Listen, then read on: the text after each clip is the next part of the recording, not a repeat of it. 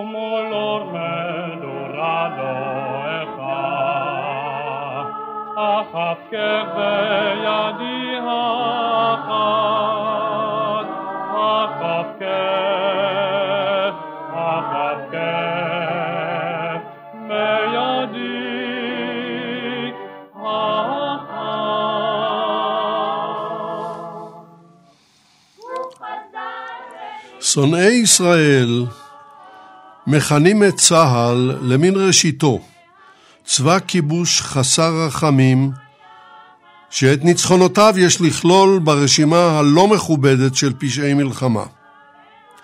אוהבי ישראל מפארים את צה"ל כצבא גיבור העשוי ללא חת על משמר הגנת המולדת. שני הצדדים טועים.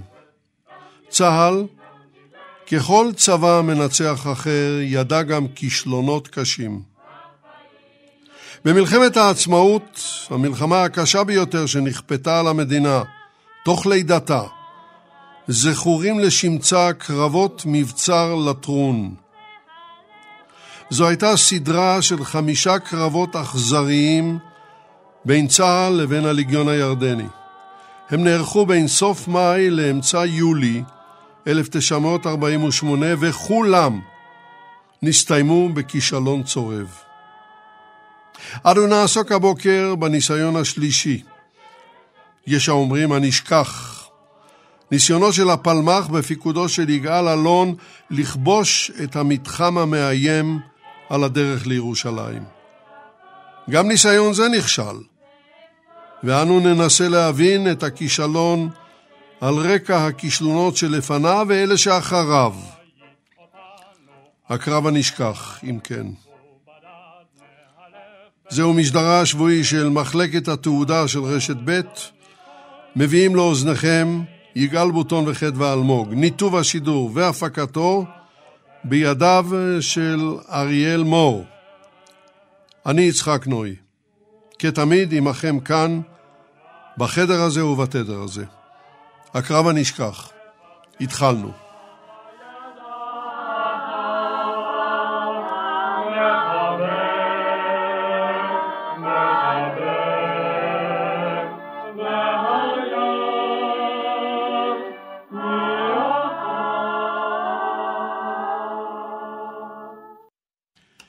אורי ביידץ, שבת שלום לך, בוקר טוב. לא שומעים אותך. שבת שלום. שבת שלום. אורי ביידץ נולד אה, במושבה יבנה לפני 94 שנים. בנעוריו התגייס לפלמ"ח. סיים קורס מפקדי מחלקה בג'וארה ב-1947, ובקרב השלישי על לטרון היה מפקד מחלקה. את שירותו בצה"ל סיים בדרגת אלוף משנה, לאחר שבמלחמת יום הכיפורים היה מפקד חטיבת 99 בגזרת אילת. ב-1981 נתמנה למנכ"ל רשות שמורות הטבע וכיהן בתפקיד עד 2003. משמש היום יושב ראש עמותת קרן היער ואגודת חייבר. והשאלה הראשונה אליך, אורי ביידץ, תיאור קצר על התקופה שקדמה לקרב השלישי, אני מדבר על התקופה שבין בערך עשרה לשלושים במאי 1948. כן, אה, אני הייתי מפקד מחלקה של הכשרת גבעת השלושה. כשהתחלנו את המלחמה, המחלקה מנתה כ-35 לוחמים ולוחמות. כשהגענו בשמיני למאי למבצע מכבי, המחלקה מנתה 26. לאחר שורה של קרבות אינטנסיביים, יום ולילה, לזכור שאנחנו חיים על מנות קרב, ללא שינה, בחורים צעירים שחלקם היו בני 17 עד 19. מה שקדם למבצע יורם היה מבצע מכבי, שהחל בשמיני לחמישי, ומבחינת המחלקה שלי כלל מערכת פעילויות בלתי פוסקת לכיבוש חלק מהמשלטים ברכס הצפוני של שער הגיא. הקרבות האלה נמשכו עד תחילת התשיעי לחודש. בתשיעי לחודש התחיל הקרב העיקרי לגבי הרכס הדרומי של שער הגיא. שני משלטים ששלטו שליטה מוחלטת, משלטי בית מחסיר, על הכביש ועל השיירה ועל השיירות שעברו. לקרב הזה יצאנו לאחר שורה של קרבות שאמרתי במבצע מכבי, ובליל שמיני תשיעי צעדנו ב... בלילה ממעלה, מנווה אילן לאורך חלק הדרומי של, של הרכס הצפוני וירדנו עד תחנת הדלק ומשם עלינו באזור אה, מה שער הגיא, החלנו לטפס במעלה ההר. היינו כוח מוגבר של הפלוגה שלנו, שאני הייתי במחלקה, אחת המחלקות שלה. היה נשק מסייע של הגדוד, כולל שתי מרגמות, 81. אפשר לתאר מה זה לשאת, ללכת בלילה ב... ב...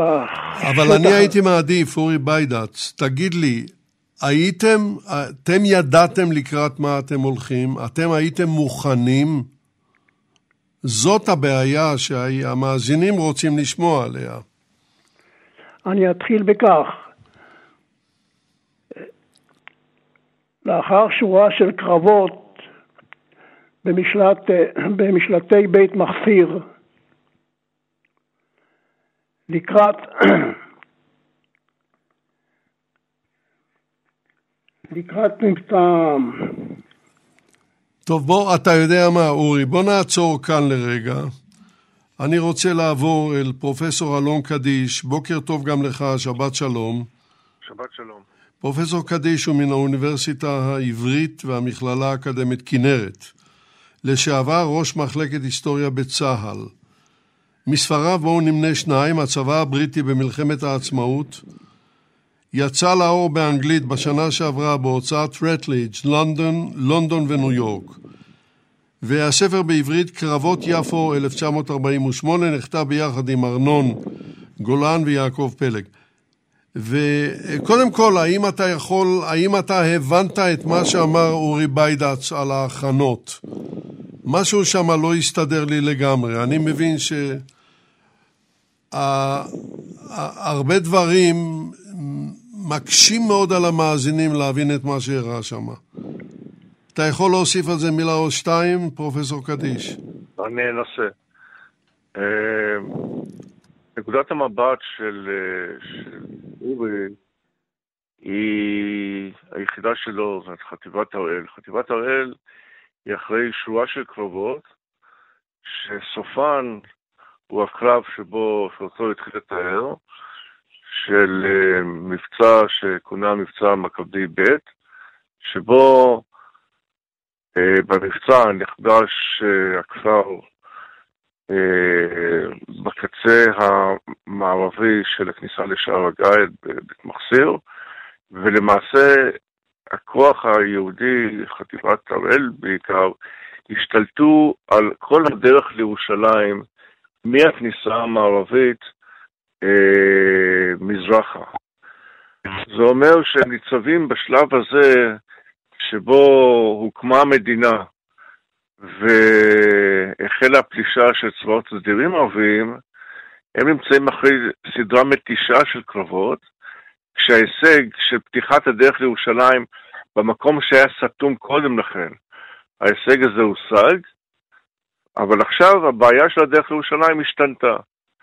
והשתנתה כאשר הליגיון השתלט על משטרת לטרון, היו מצב ביניים מהשלב שבו יחידה של גבעתי הייתה שם. בכל אופן, הליגיון השתלט על משטרת לטרון וחסם את המעבר לירושלים מערבה משער הגיא, ואומר במתחם לטרון שלמרגלותיו עברה הדרך הראשית לירושלים מהשפלה, אז גם צריך לזכור שהכוח, השיירות היהודיות לא עברו דרך רמלה, זאת לא החלק הזה של הדרך, אלא עברו בציר העוקף, דרך הביטחון, דרך מושבות הדרום, רחובות, חולדה אה, ועד ירושלים. וכל הדרך משם מערבה בציר הזה הייתה בידי כוחות צה"ל, בציר המזרחי הייתה בידי כוחות צה"ל, ולטרון הייתה באמצע וחסמה את המעבר. המבצע הזה הוא חלק, כפי שהזכרת בעבר, חלק של כמה ניסיונות לנסות ולפתוח את הדרך על ידי מלחמה בלטרון. ומה שאורי תיאר זה המאמץ הקודם, שמאמץ שבסופו חטיבת הראל אה, אה, עומדת אה, עם, עם, עם, עם לא מעט אה, הרוגים ותשישות, אה, המאמץ הקודם הושלם. וכדי לפתוח את הסתימה הזאת נעשו כמה ניסיונות, כיוון שזה לא אזור שבו ישנה נוכחות יהודית, כולל נוכחות צבאית אה, אה, מבוססת, אז לצורך זה הביאו יחידות מהחוץ. וזה התחיל עם חטיבה שבע, שעדיין בשלבי הקמה שלה, כדי להעביר כוח ממערב למזרח, שכולל את הגדוד הרביעי של הפלמ"ח, במבצע נחשון, ונמשך אחר כך בכניסה של כוחות נוספים לבינון, אה, אה, מעבר למאמץ הראשון, בינון א' והתבוסה הראשונה בלטרון, בינון ב', ואחר כך מבצע יורם, כל זה עד ההפוגה הראשונה. טוב, אז עכשיו בוא ננסה להתקדם טיפה. אה, אני עוד אחזור אל אורי ביידץ, אבל כרגע אני רוצה לשמוע ממך מה הן בכלל מטרות המלחמה של ירדן, של המלך עבדאללה הראשון. טוב, זה דבר שנמצא במידה מסוימת באי הבנה, לא מתוך בהכרח חוסר ידיעה, המודיעין היה, משום שהתיאור הכללי הקלישאה הכללית היא שמדינות ערב פלשו לארץ ישראל על מנת למחוק את הישות המדינית היהודית בארץ ישראל. אה, מדינות ערב כולן פעלו תחת כותרות של סיסמאות כלליות, משום שמדובר פה על מאמץ לכאורה מתואם, התיאום הפנימי היה בעייתי של מדינות השכנות בליגה הערבית, אבל כל אחת שאותה אה, מטרות משלה. המטרות הסוריות לא היו דומות למטרות המצריות, והייתה איזו יריבות גם בין המצרים לבין הירדנים, אם כי גם היה שיתוף פעולה ביניהם. התכלית של עבדאללה מלך ירדן, עבדאללה הראשון יש לומר, הייתה להשתלט על החלקים שגובלים בירדן, שמיועדים למדינה ערבית על פי תוכנית החלוקה. במילים אחרות, הגדה המערבית. צריך לזכור דבר נוסף, הצבא הירדני, שהוא צבא מאוד מיומן, ויש לו ניסיון קרבי או די קרבי בפעולות של אה, האימפריה הבריטית בחלק הזה של המזרח התיכון נגד המרד העיראקי, אה, מונה בסך הכל שתי חטיבות ועוד כוח בהקמה שבנוי על פלוגות אה, ששימשו לשמירת אבטחת מתקנים בריטיים בארץ במלחמת העולם השנייה. עכשיו, הכוח הזה נועד לא רק להגשים מטרות מלחמה של אה, אה, מלך ירדן, אלא גם לשמר את המשטר ולשמור עליו, ומדובר במשטר שיש לו לא מעט אויבים, כולל האויב המסורתי למשל של הממלכה האשמית, שזה ממלכת אבן סעוד, שנישלה את ההאשמים מהחיג'אז. זאת אומרת, הוא חי באזור שכפי שאנחנו יודעים הוא לא אזור ידידותי במיוחד ולא שלב, והצבא נחוץ, וזה צבא קטן.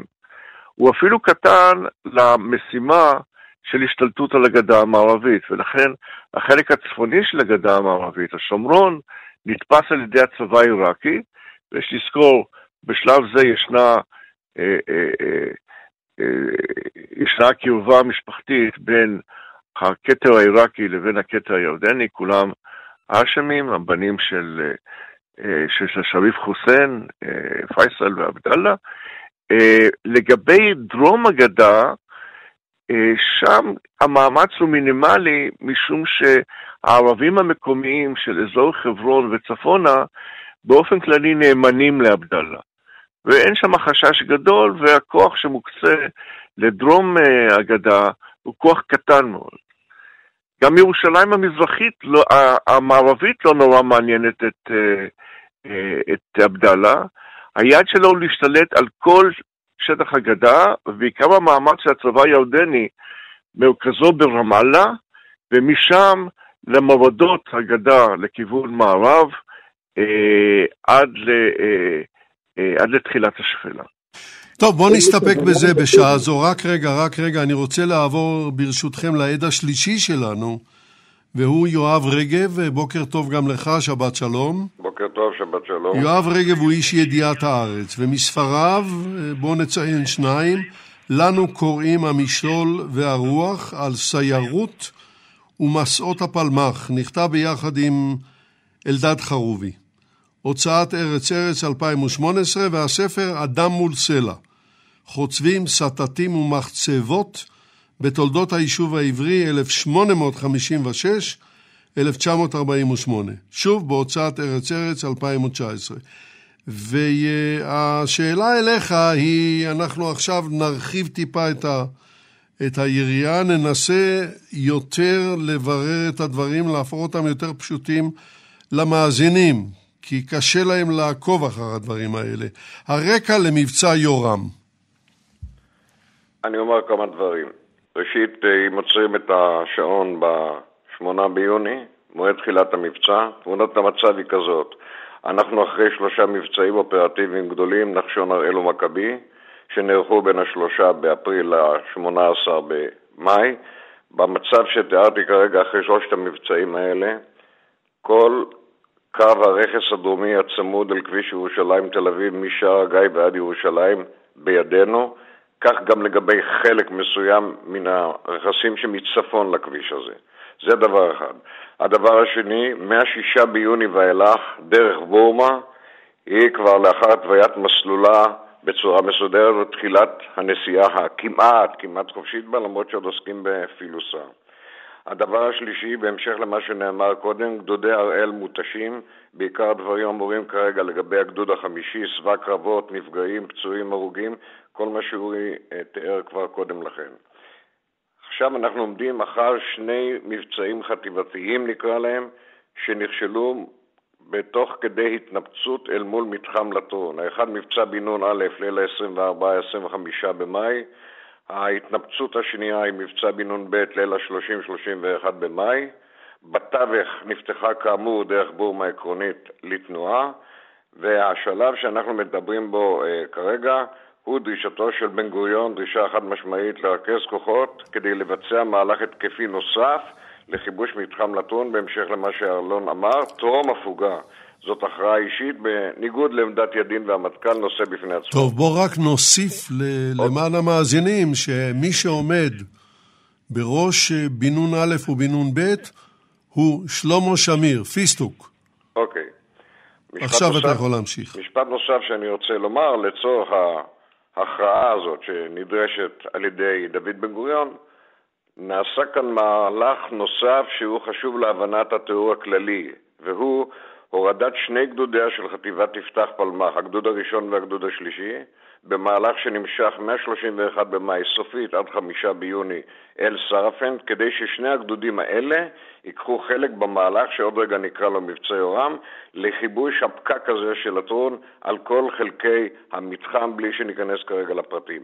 בסוגריים אני רק אומר כאן שההורדה של שני גדודי חטיבת יפתח מן הגליל העליון המזרחי אל חזית המרכז, המהלך הזה חושף את הגליל העליון המזרחי על התקפה בין ערבית שתתחיל בחמישה ביוני ותסתיים בעשרה בו, ולא ניכנס אל פרטיה כי היא פחות ממין העניין עכשיו.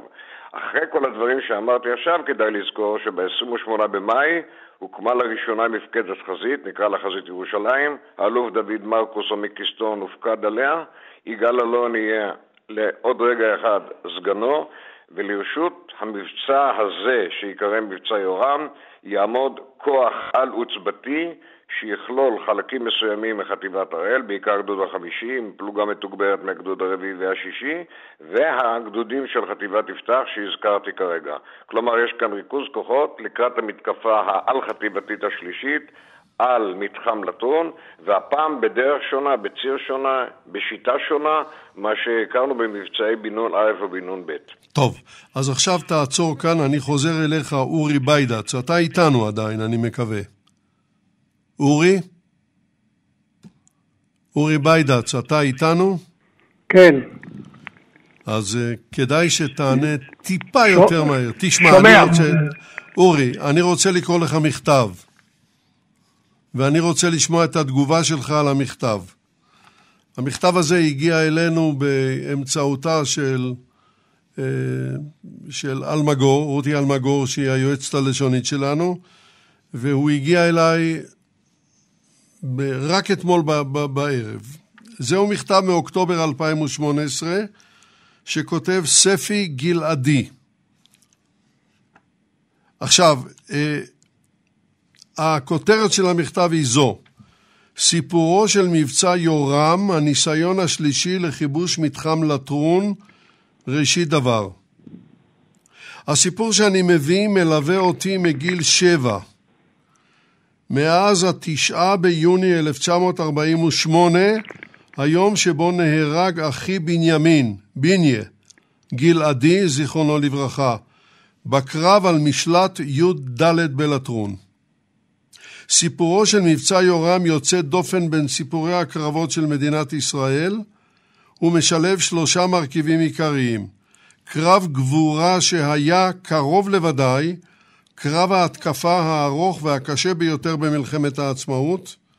היה זה הקרב היחיד במלחמת השחרור שבו הצליח כוח קטן יחסית של לוחמי חטיבת הראל לכבוש מידי הלגיון הירדני את המוצב העיקרי ששלט על מתחם לטרון, שהגן, עליו הגן כוח גדול פי כמה מהכוח התוקף.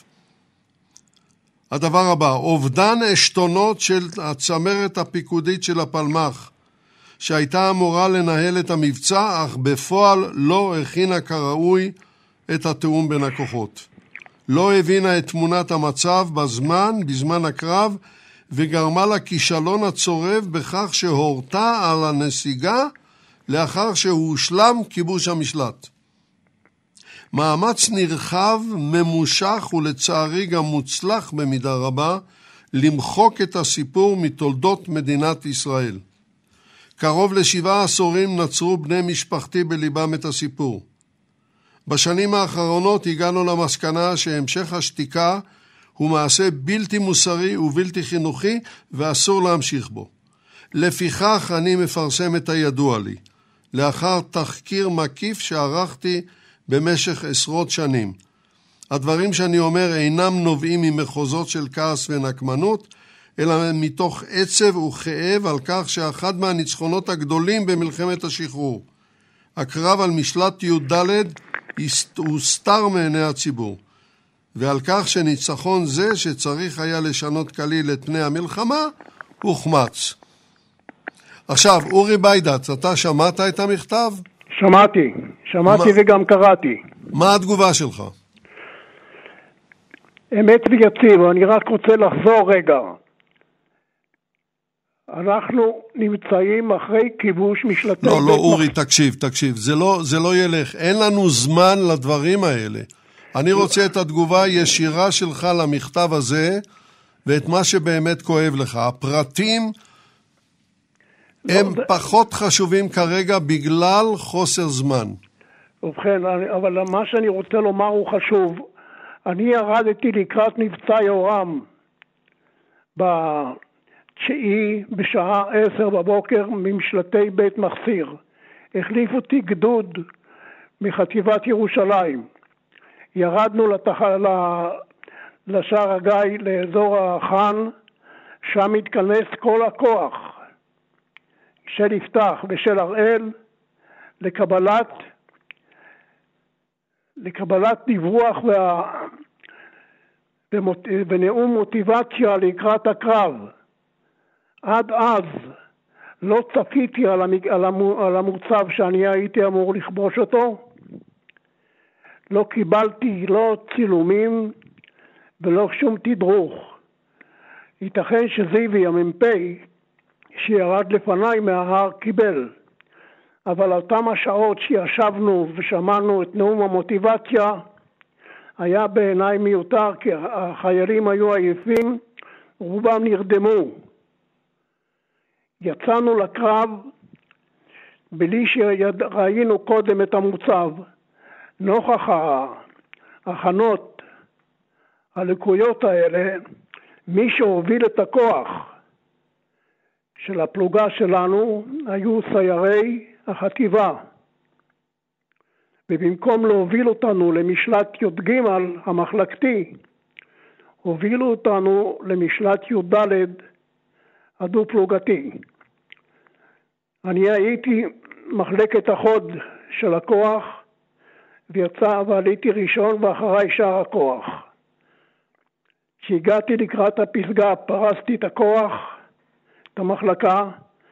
אגב, המחלקה, חלק גדול מהמחלקה, חלק גם מהמחלקה לא היה מוכר לי כי קיבלתי אותם לקראת היציאה מיחידות אחרות של הגדוד. המ"כ ש... שספי גלעדי מזכיר היה לוחם נועז, אבל אותו לא הכרתי כי הוא לא היה חלק אורגני מהמחלקה שלי קודם. אני לא הכרתי את כל האנשים. בכל אופן, כשהגעתי לקראת הפסגה נתקלנו מיד במטח אש ומטח רימונים. למזלי היו לי במחלקה שתי חוליות של MG, של המגלד, המקלע הגרמני הזה שמופעל על ידי שרשרות, על ידי, בזמן תנועה, על ידי שני אנשים, וקצב אש, קצב אש אדיר, ועם זה פרצנו, לאחר שהפעלנו שני בנגולורים, מטעני, מטענים לפריצת גדר הטלטלים, נכנסנו ישר לתעלות. הודעתי למ"פ שאני כבר למעלה, נלחם בתעלות, והוא שלח מחלקה נוספת באחת הפרצות המזרחיות שפתחתי. הקרב הזה היה ממש פנים אל פנים בתוך שטח שלא הכרנו אותו קודם. צריך לזכור שלחימה על יעד מבוצר, כפי שלמדנו בג'והרה מה, מהמ"פ, דני מס, שהיה המדריך שלנו, מחייב... ונהרג עם הל"ה. כן. מחייב תרגיל אה, שולחן חול, תרגיל על מודל, כמובן אה, צילומי אוויר, שלא היו אז, אבל צילומי קרקע היו, אבל לא הגיעו לידינו. בהתחשב בנתונים האלה, שעלינו על משלט דו-פלוגתי, בדרך כלל יחסי הכוחות ב... ב... שאתה לומד ב... במכללות בפום, אתה, כשאתה תוקף אתה צריך להיות לפחות בכוח פי שלושה מהכוח המגן. כאן המצב היה הפוך. בתוך זה אני מציין את הרקע, לא נתקלתי בזמן הקרבות האלה שהתקדמנו לאט לאט באש, כאשר באגף השמאלי שלי נהרג אה, ביני בבנימין, אותו האח של, ה, של כותב המכתב שהגיע לידך. אה, עוד שלושה הרוגים, פצועים, ופה היה חלק, אחד הקשים שלא היינו מורגלים אליו, פצצות תאורה וארטילריה של 25 להתראות. אורי, ואז אתם מקבלים הוראה, אחרי שאתם משתלטים על, ה... על משלט י"ד, אתם מקבלים הוראה לפנות אותו. כן, זה אחת המצוב הממש הטראומטי, נקרא לזה כך, של אה, לקראת בוקר, כל השטח בידינו, ואנחנו נאלצים להשאיר 16 הרוגים, כי היו קרוב ל-70 פצועים.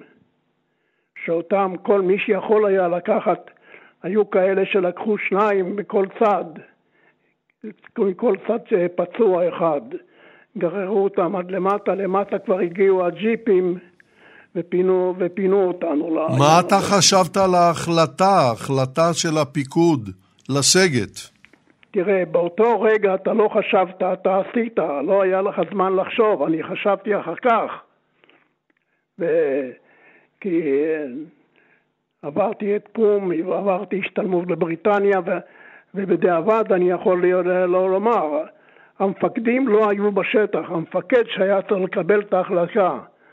זה היה משנה היסטורית אם היה מישהו, מפקד גדוד או מפקד חטיבה בדירה וקרא את הקרב. אפשר היה לנצל את ההצלחה הזאת של הכיבוש היעד, כי מי שישב על י"ד ישב על בניין המשטרה. ו, ומה שמתסכל הוא שכל ה... למה זה נקרא מבצע נשכח? כי בספר הפלמ"ח הוא לא מוזכר. ואני רוצה לומר פה דבר חשוב, אין לי ספק, כי הייתי שם, ללא חטיבת הראל והקרבות המותשים, ירושלים לא הייתה מחזיקה מעמד. אבל פלמ"ח, שיכול היה, עקב כל ההישגים שלו במלחמת העצמאות, להרשות לעצמו גם לנתח, לעולם לא היה תחקיר על הקרב הזה. כשיצאנו להפוגה, לא דובר בה. וזה אחד הדברים, אני מצטט פה גם אה, את אה, דבריו של יצחק, אה, של יצחק שדה כפי שהם מובאים בידי ביתו לאחר הכישלון הצורב של אה, חטיבה שמונה בפיקודו של יצחק שדה בעיראק מנשייה. כעבור שבועיים הוא הופיע בהשתלמות מפקדים והוא התבקש לנתח קרב בכל הקרבות שהחטיבה עברה.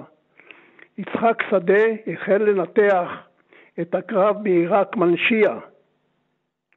שאל אותו מפקד ההשתלמות, מדוע בחרת בזה?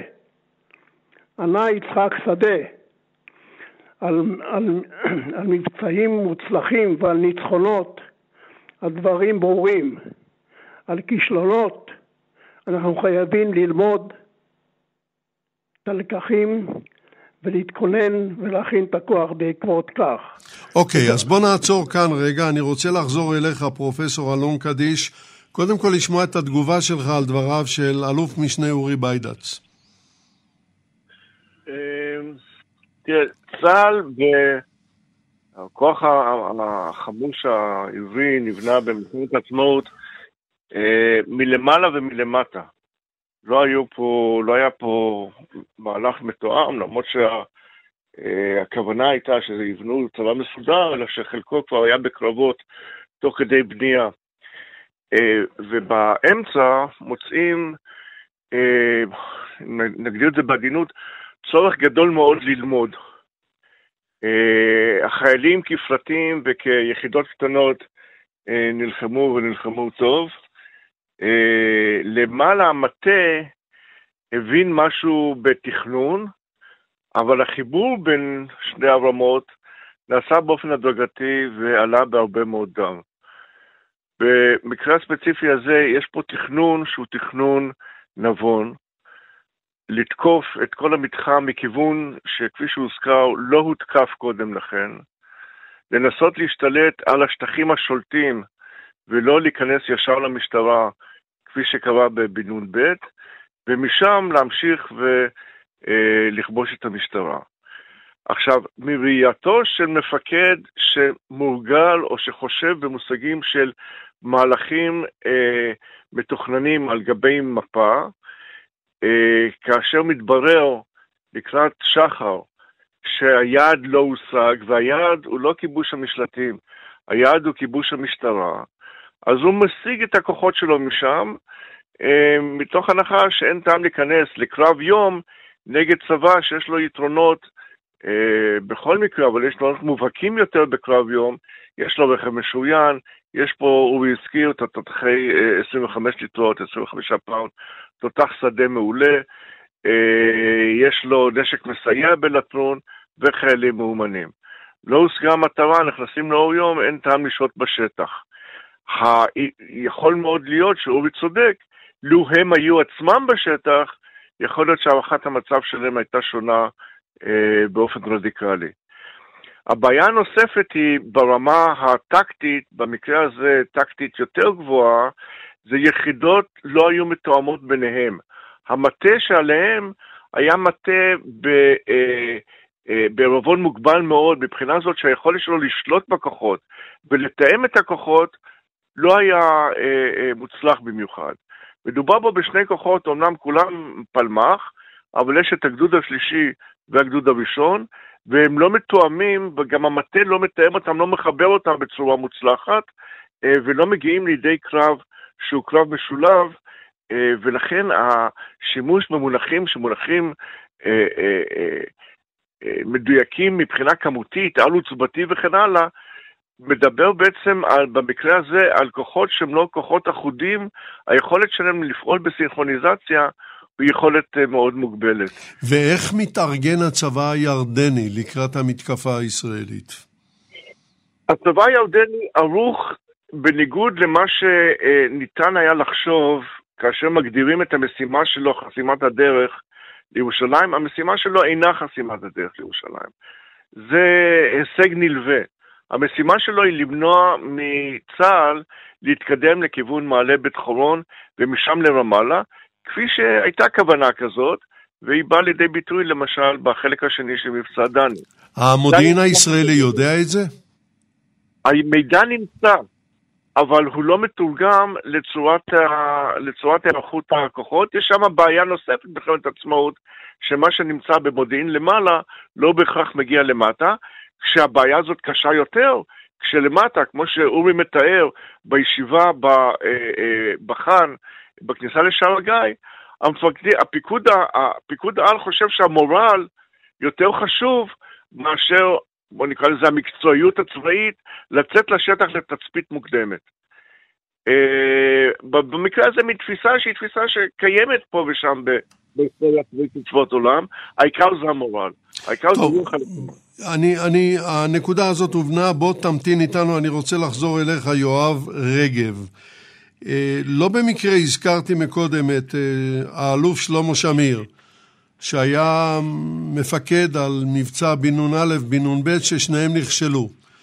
יש ציטוט של שלמה שמיר, שהיה נוהג לומר, בבדיחות הדעת, ממרכז ההגנה, הם אמרו באותה תקופה, The British gun is the Tommy gun, the Jewish gun is the balagan.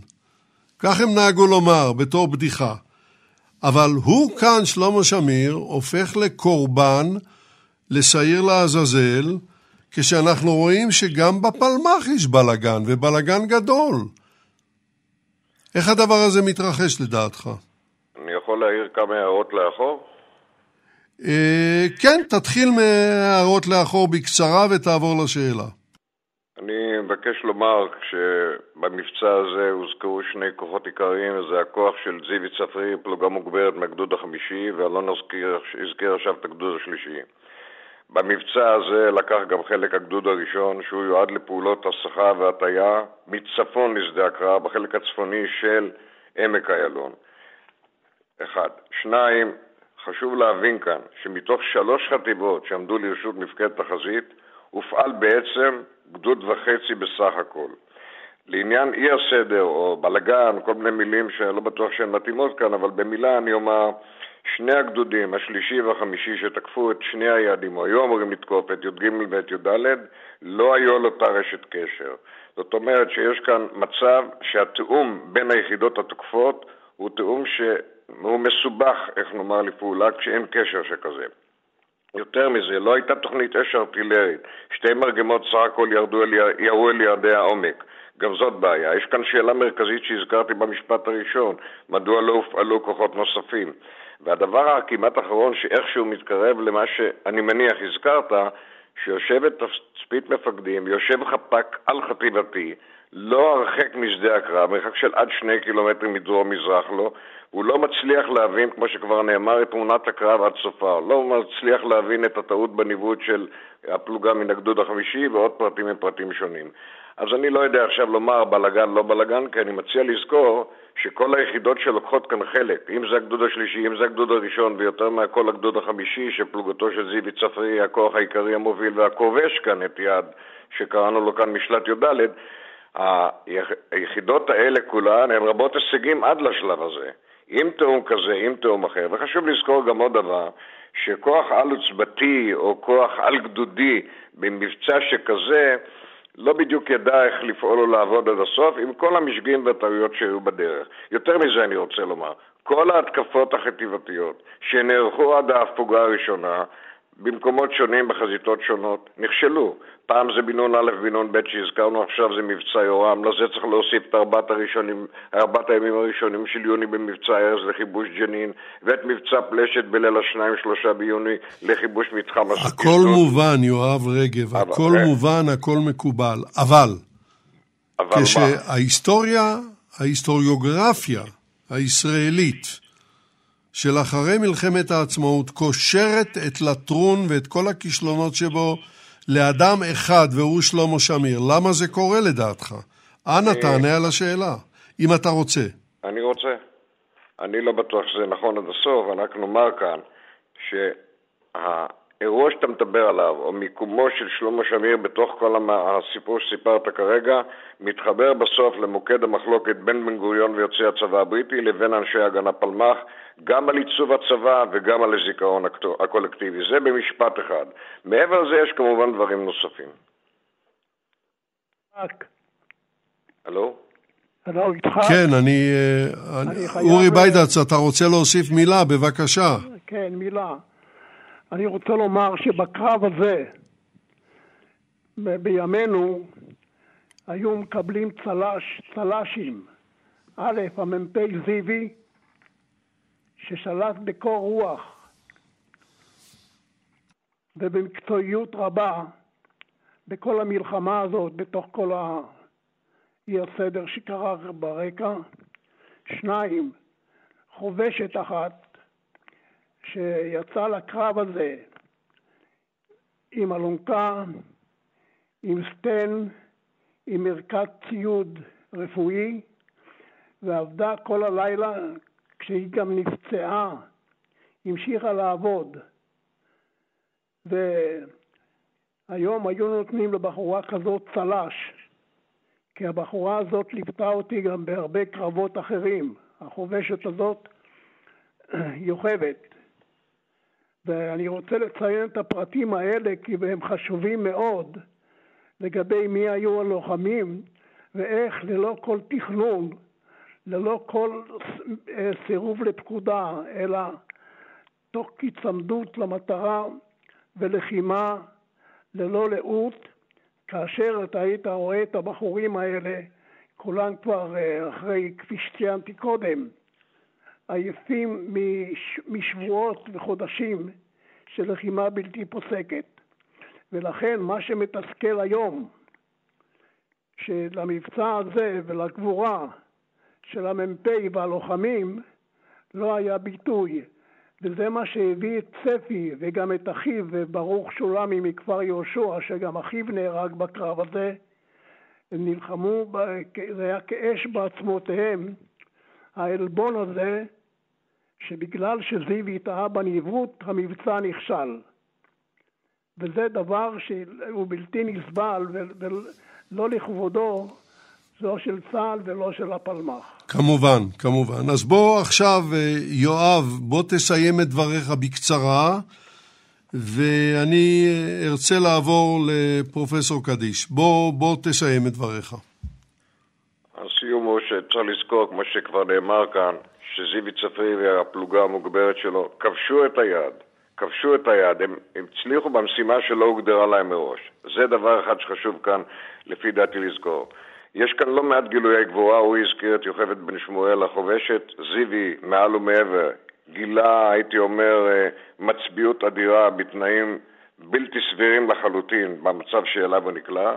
הדבר השלישי, אני צריך להבהיר כאן, שחלק גדול מן המפקדים כמו שאורי אמר, ככל הנראה לא היו במקום שבו יכולים היו להשפיע על הקרב. והדבר האחרון שאולי uh, כדאי כאן uh, לזכור בהיבט שאנחנו מתארים כאן, שלמעשה לא נערך באמת תחקיר מסודר לאחר הקרב הזה, והיה הרבה מאוד מה ללמוד ממנו לקראת הקרבות הבאים. כן, תודה רבה לך, יואב רגב. אני, אנחנו מתקרבים לסיום, לצערי הגדול מאוד, אבל פרופסור אלון קדיש, בואו בזמן הקצר שנשאר לנו. חוסר ההיגיון בניסיונות הישראלים לכבוש את לטרון אחרי בן נ"ב, בן נ"א, בן נ"ב. אולי תבהיר לנו בכמה משפטים את התמונה. חלק גדול מהלחימה מסוף 1947 עד השלב הזה ממוקד במרחב הבין-עירוני בפתיחת צירים ובאבטחת צירים. יש הסתכלות על הכביש, והדבר ודאי נכון לגבי הדרך לירושלים, שבה הבעיה הגדולה הייתה בשטחים שבין יישובים יהודיים, המרחבים הגדולים שנמצאים בשליטה ערבית, ואיך להשתלט עליהם, איך להעביר להם, להעביר שם את, את שיירות האספקה ושיירות הנוסעים. והכביש הראשי, כאמור, גם אה, אה, כאשר אה, לא נוסעים דרך רמלה, אלא שנוסעים דרך מושבות הדרום, הכביש הראשי עובר דרך ליד לטרון, ולכן חייבים לפתוח את לטרון, אה, ולא משנה אם זו משימה עיקרית או משימה משנית של מי שיושב שם.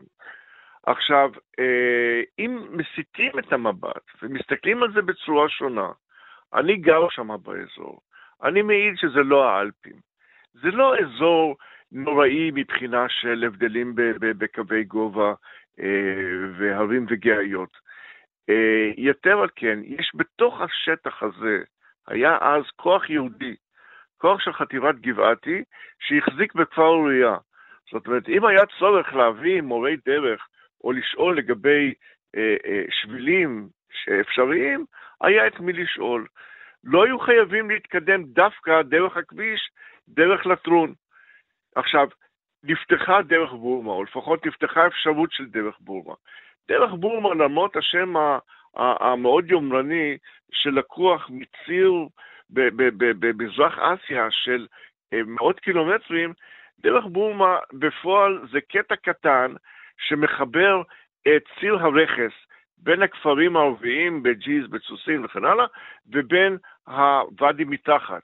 ואת זה צריך לחבר, חיבור שקיים בשטח בצורה של שבילים, מה שנקרא במפות, אה, או מכונה בטופוגרף שבילי עיזים, זה מסומן במפות הבריטיות. תוציאו מהשטח את כל העצים של הקרן הקיימת, ובעין בלתי מזוינת לחלוטין, מלמעלה כן. את ולהפך. החיבור מתבקש. טוב. אה, ברגע שיש חיבור, לא צריך לדפוק את הראש בלטרון.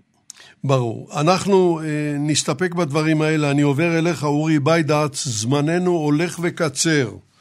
ממש לא נשאר לנו זמן. וכעת אני רוצה לעבור לשלב, לשלב השאלה הזהה, ואתה תהיה הראשון. מה היית מבקש שהמאזינים ילמדו מהשידור? אלוף משנה אורי ביידץ. כוחו של צה"ל הוא בדיווחי אמת ובתחקירים. יש ללמוד מכישלונות ולתקן. כן, תודה רבה לך. תודה רבה, אורי ביידץ. יואב רגב, מה אתה היית מבקש שהמאזינים ילמדו מן השידור הזה? קודם כל הייתי מבקש שהמאזינים יכירו את האזור ואת השטח, כמתחווי קשת מכביש מספר 1, יכירו את גבעת חתולה ואת משלט י"ד. הדבר השני, אני רוצה להדגיש שוב שחרב משגים טעויות פטאליות לפעמים לאורך כל המלחמה בגזרות שונות, אסור להתעלם מן התוצאות הסופיות. והדבר השלישי, אני מצטרף כמובן לדברים שאמר אה, אורי ביידש כרגע. תודה רבה גם לך, יואב רגב. המילה האחרונה שלך, פרופסור אלון קדיש. אה, שני דברים. ברמה הבסיסית ביותר, וזה לקח שהוא גם נכון, אבל גם אה, שגרתי, החשיבות של המקצועיות. זאת אומרת, צבא, לחימה, פיקוד, אלה תחומים של מקצוע, אה, לומדים אותם, צריך גם ליישם את הלימוד בצורה, בצורה נכונה ומדויקת עד כמה שאפשר, וזה כולל גם את הכרת השטח, סיורים בשטח, תצפיות, תכנון, תיאום, כל הדברים שאורי כבר ציין אותם, אה, כולל אה, על מודל וכיוצא באלה. אבל הדבר החשוב יותר, והוא נגזר מהפעולות ש, שאורי המליץ עליהן, הווה אומר התחקיר, הבדיקה לאחר מעשה, הלימוד, וזה לא לדפוק את הראש בקיר. לצה"ל יש קיבעונות שהם קיבעונות היסטוריים, או היו קיבעונות, לגבי כל מיני יעדים שסומנו כיעדים חיוניים בסיטואציה היסטוריה אחת, ובסיטואציה היסטוריה שנייה הפכו להיות טפלים. ונתנו כן. לצורך העניין דוגמה מצוינת, היא נכבשה בהליכה ב-67, למרות כל הניסיונות והדם שנשמע. טוב, אנחנו נצטרך בדברים האלה להסתפק. תודה רבה גם לך, פרופסור אלון קדיש. עד כאן להפעם. כל כך הרבה היה לנו מה לומר, אבל נאלץ להסתפק במה ששמענו. את היתר תוכלו לקרוא בספרים. הקרב הנשכח, הקרב השלישי, על קרבות מתחם לטרון במלחמת העצמאות. הביאו לשידור יגאל בוטון וחדווה אלמוג. ניתוב והפקה אריאל מור. אני יצחק נוי. עמכם גם לאחר חדשות תשע ועמי שפע של סיפורים מן העולם שסביבנו. שמרו לנו אמונים.